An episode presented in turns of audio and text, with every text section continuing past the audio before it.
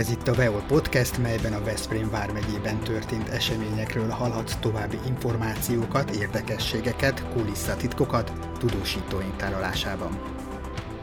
Az ifjúságnevelés kiemelten fontos a színházunk életében, ami egyébként meg nem természetes egy színház életében, tehát ez egy kicsit ilyen ellentmondásos, viszont mi itt apasztalati úton tudjuk most már mondani bizonyított tényként, hogy ez igenis hasznos, tehát nagyon sok összetevős, tehát hasznos egyrészt, ami nagyon fontos a gyerekeknek. A mai világban, amikor minden kívülről és a virtuális világból érkezik, az élő kapcsolat azért az most már egyedül a színházban van, ilyen formában, ugye a mozi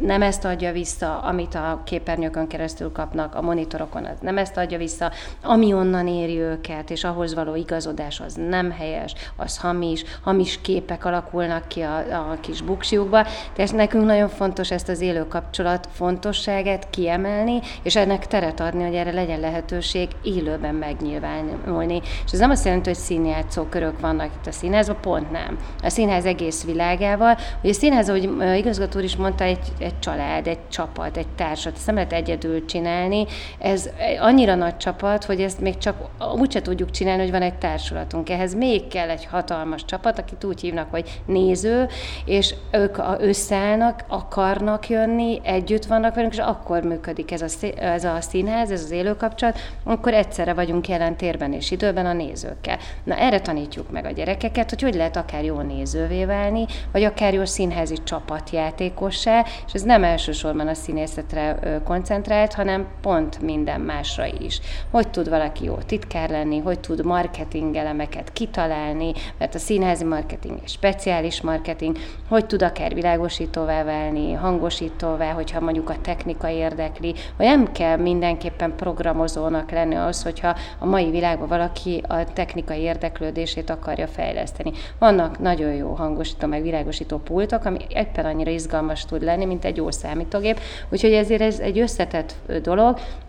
de ami nagyon fontos, és amit én tényleg aláhúzok százszor, és ami miatt én belemertem ebbe vágni, és amit én magamra nézve is kötelezőnek tartottam, hogy megtanuljak, ez a mentális erősítés a kultúra által. Tehát ugye a mentális egészség erősítése, és ez irányban én tanulmányokat is folytattam, és így, így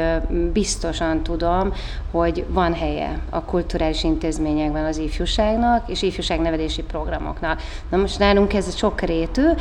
azon túl, hogy a közönség szempontjából is nagyon fontos, hogy csoportokba jöjjenek, és akár előre felkészítjük őket, vagy utána beszélgetünk az előadások után, ez is egy formája, de az is, hogy most már évek óta táborokat szervezünk, van bent lakásos táborunk, illetve van napközis táborunk, már egészen kicsi kortól, öt éves kortól várjuk a gyerekeket, és építjük fel, és hát ami nagyon különleges a mi színázunkban, ez a Petőfi Akadémia. Ugye minden szombaton egy kurzus a fiataloknak, egy 20 fős osztály jár, most már negyedik fél évet is elvégzik, most lesz pont egy zárógála, ezzel fejezik be a, mégis az első osztály a Petőfi Akadémiát, és már szeptembertől indul is a következő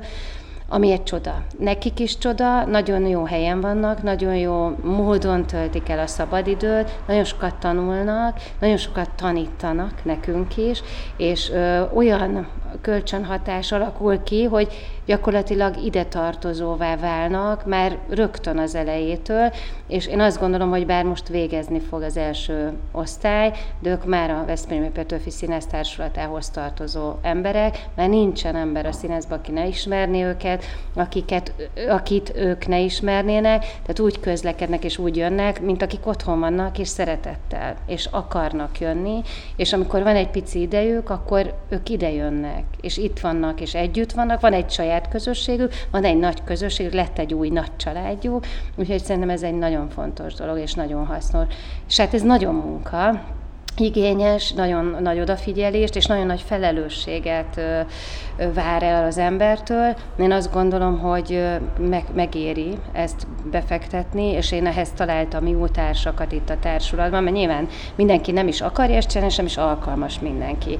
Ehhez azért kell egy pedagógus véna is. Nekem például az első diplomám pedagógus, én azért is indítottam el, és ugye ez az utolsó, meg mentálhigiénés szakember, és összekapcsolva ezt, és azt is meg kell látni így szakemberként is, hogy ki az, aki erre alkalmas még a társadalomban, és ez lehet színész, ez lehet egyéb más területen dolgozó munkatársunk, és így áll össze például a tanári kar is a Petőfi Akadémián, ahol sok-sok kollégát be tudtam kapcsolni, úgyhogy ez szerintem mindenkinek oda-vissza remek dolog, és egyébként, még hogyha már a marketinget említettem, a színez marketing szempontjából is, hiszen ezeknek a gyerekeknek a környezete az biztos, hogy szeretni fogja Petőfi Színházat, mert látják, hogy a gyerekük nagyon szereti. És ezek a gyerekek ugye már nézőként jönnek, hozzák magukkal a saját családtagjaikat, a barátaikat, tehát tudnak már ők is hatni külsős emberekre, akik aztán ezáltal szeretik meg a színházat. Úgyhogy ez egy remek dolog.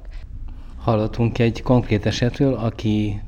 táborozni kezdett, aztán akadémista lett, és talán most már itt is dolgozik a társulatnál? Így van, most már kellékesként dolgozik. Először egy Carpe Diem táborban találkoztunk, aztán jött a következő Carpe Diem, ez a bentlakásos, ugye a test, a szellem és a lélek tábora, és aztán beiratkozott az akadémiába, és amikor betöltött a 18. életévét, akkor ő megkérdezte tőlem, hogy esetleg itt tudna-e már most munkát vállalni, mert nem menne máshova. Tehát, és azóta is, ugye ő első osztályos akadémista, tehát hogy az első osztály tagja,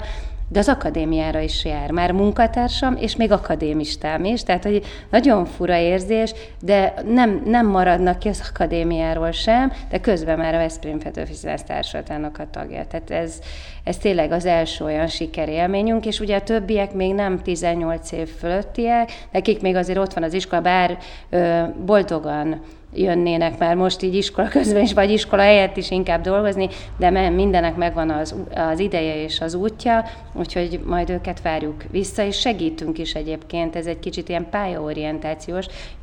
dolog is a továbbtanulásban, hogy merre, milyen irányban, mert látjuk, hogy ki milyen irány iránt érdeklődik, ki mire fogékony, és miben tehetséges, be tudjuk egy picit őket már terelgetni, és látjuk is, hogy ők is ahhoz nyúlnak, és oda kapaszkodnak, úgyhogy én biztos vagyok benne, hogy ebből az első akadémista osztályból számos munkatársam lesz még a jövőben.